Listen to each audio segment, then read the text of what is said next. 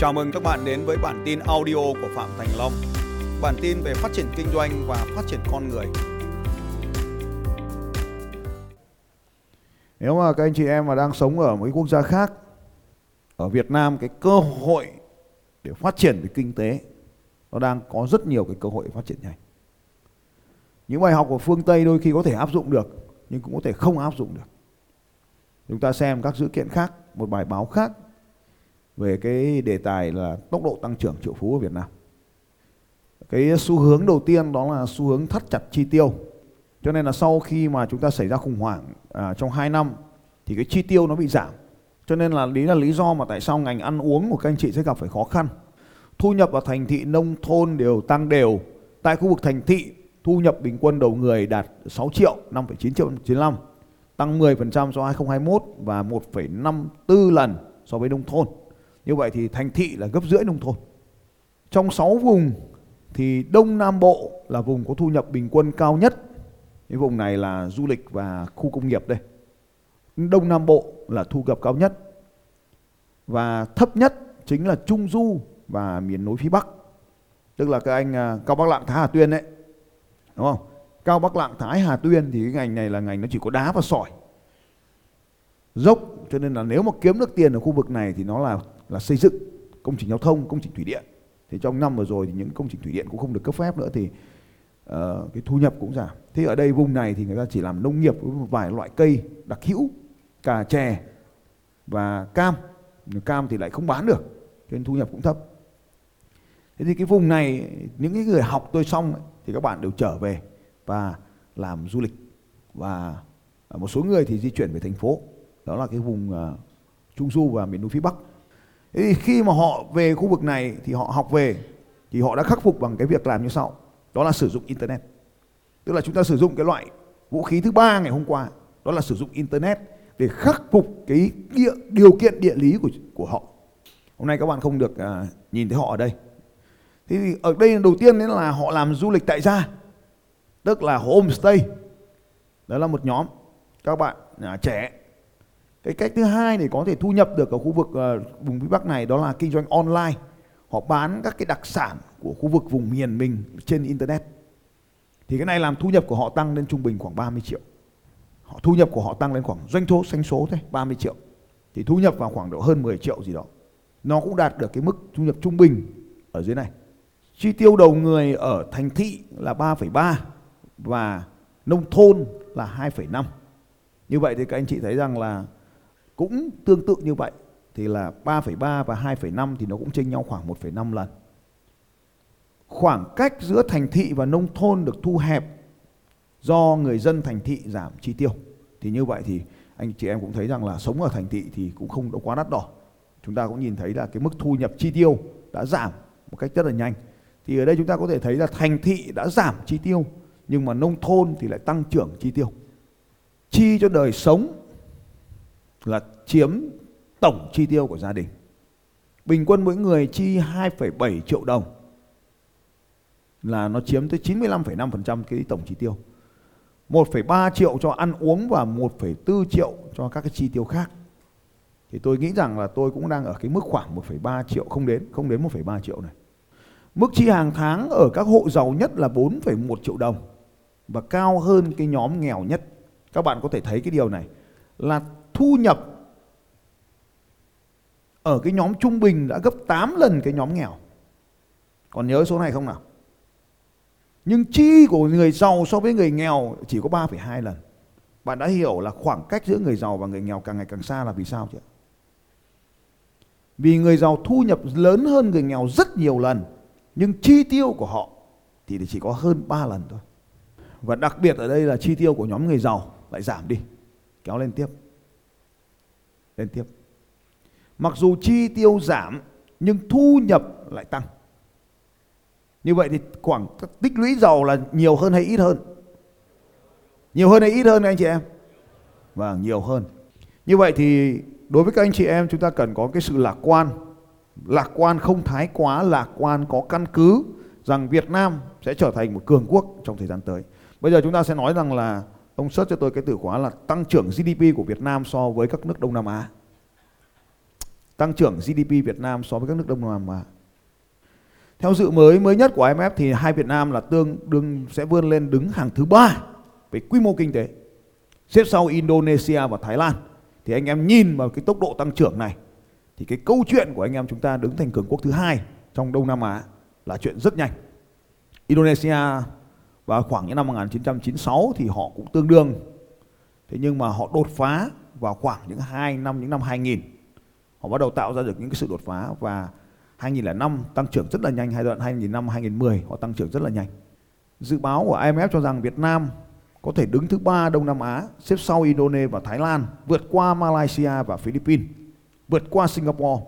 Giai đoạn 2023 Việt Nam thì tạm thời vẫn xếp sau Malaysia. Như vậy chúng ta sẽ thấy rằng là Việt Nam sẽ trở trong giai đoạn 2023 này theo dự đoán thì chúng ta sẽ trở thành cái, nước lớn thứ hai về tổng thu nhập quốc nội theo à, Malaysia, à, sau xếp sau Malaysia thôi. Trong 2022 thì Việt Nam vẫn tăng trưởng 8,02%. Nền kinh tế được khôi phục và đạt mức tăng trưởng nhanh nhất. Sau đại dịch thì Việt Nam lại đạt được mức tăng trưởng nhanh nhất trong lịch sử. Theo đó quy mô đã đạt khoảng 9.000 tỷ đồng. 9.000 nghìn tỷ đồng. Tức là 9 triệu tỷ đồng. Tương đương với 403 tỷ đô la. Trong đó ngành mà đóng góp lớn nhất vào GDP cả nước là ngành công nghiệp chế biến và chế tạo. 2.000 nghìn tỷ đồng. Tức là khoảng hơn 20%. Quốc gia Đông Nam Á thứ hai công bố kết quả tăng trưởng kinh tế là Singapore. Lý do là họ giảm. Trong quý 1 năm 2023 Việt Nam được dự báo là tốc độ tăng trưởng nhất ASEAN 6 đạt 5%, xếp thứ hai là Malaysia với tốc độ tăng trưởng 49%, tiếp theo là Indonesia. Như vậy thì chúng ta thấy rằng là chúng ta chỉ đứng sau cái anh đứng thứ hai một chút nhưng mà tốc độ tăng trưởng của chúng ta đang nhanh hơn. Thì cái giai đoạn này, cái việc Việt Nam đứng thứ hai về tổng thu nhập quốc nội là hoàn toàn có căn cứ. Cái việc mà chúng ta xuất hiện nhiều người giàu nó cũng phù hợp với cái việc là nền kinh tế đang phát triển. Ở trong các cái nước ấy, thì chi phí nó dần dần nó đã trở nên đắt đỏ. Cho nên là dần dần thì các cái dòng vốn đầu tư, các cái nhà máy được dịch chuyển về Việt Nam. Kể từ năm 2018 thì các quốc gia bắt đầu có cái xu hướng nó chuyển sang Việt Nam. Nếu chỉ xét về năng lực sản xuất, thì chúng tôi không xây dựng nhà máy Việt Nam. Nhưng về góc độ địa chính trị, chúng tôi buộc phải làm vậy. Có nghĩa là thế này, Việt Nam thì lại mở cửa với tất cả quốc gia, chọn tất cả mọi người là bạn bè. Không có phân biệt ông nào với ông nào hết. Đấy là cái việc của chúng ta. Cái thứ hai là chúng ta có những, nhiều những cái chính sách ưu đãi cho nhà đầu tư nước ngoài FDI và cái thứ ba về nền cái trình độ công nhân của chúng ta thì không cao thế nhưng mà lại họ lại có khả năng học hỏi cho nên là họ cũng tăng trưởng rất là nhanh và khi họ về đây thì cái trình độ nói chung của mọi người sẽ tăng lên Chúng tôi có kế hoạch mở sang quốc gia khác thì cũng không định bỏ Trung Quốc. Chúng tôi chỉ trì hoãn cái việc phát triển nhà máy ở Trung Quốc thôi. Đón làn sóng dịch chuyển đầu tư sang Việt Nam, làn sóng dịch chuyển từ Trung Quốc sang các nước khác, dịch chuyển từ sản xuất Trung Quốc sang Việt Nam. Việt Nam điểm đến tin cậy trong chuỗi cung ứng, làn sóng dịch chuyển sản xuất khỏi Trung Quốc và Việt Nam sẽ đón nhận loạt công ty Trung Quốc dịch chuyển sang Việt Nam, xây dựng nguồn nhân lực đáp ứng quá trình sản xuất. Trong cái tương lai thì Việt Nam sẽ là một cái điểm đến tiếp theo của các nhà đầu tư. Tại Việt Nam vừa rồi chúng ta cũng thấy rằng là chúng ta có rất nhiều lợi thế. Đó là lý do mà các cảng hàng không đang được mở rộng liên tục. Chúng ta thấy cảng hàng không Phú Quốc. Chúng ta thấy thành phố Phú Quốc được nâng cấp lên về mặt du lịch.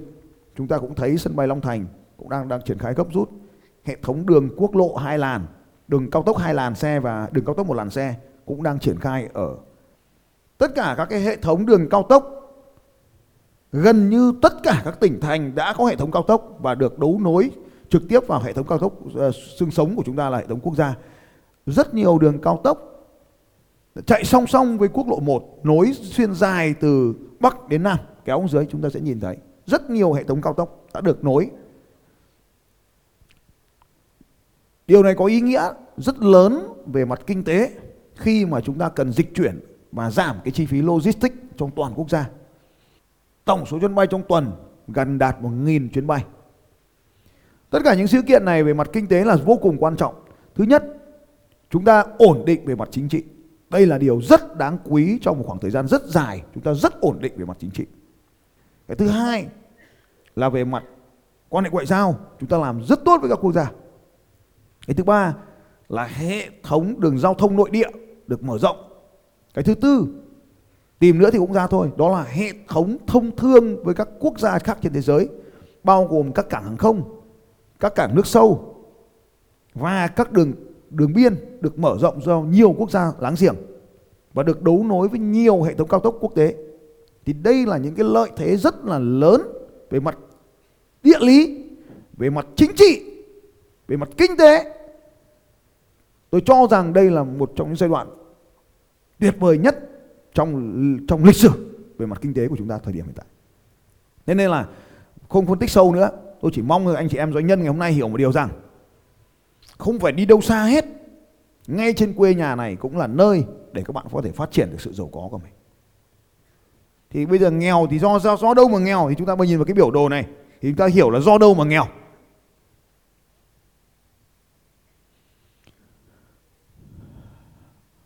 Xem cái báo cáo này do đâu mà nghèo. Thì à, chúng ta có thể nhìn thấy thứ nhất là việc làm thiếu thiếu việc làm cái người mà không đi làm thì là nghèo. Cái do nguyên nhân lớn nhất 39,8%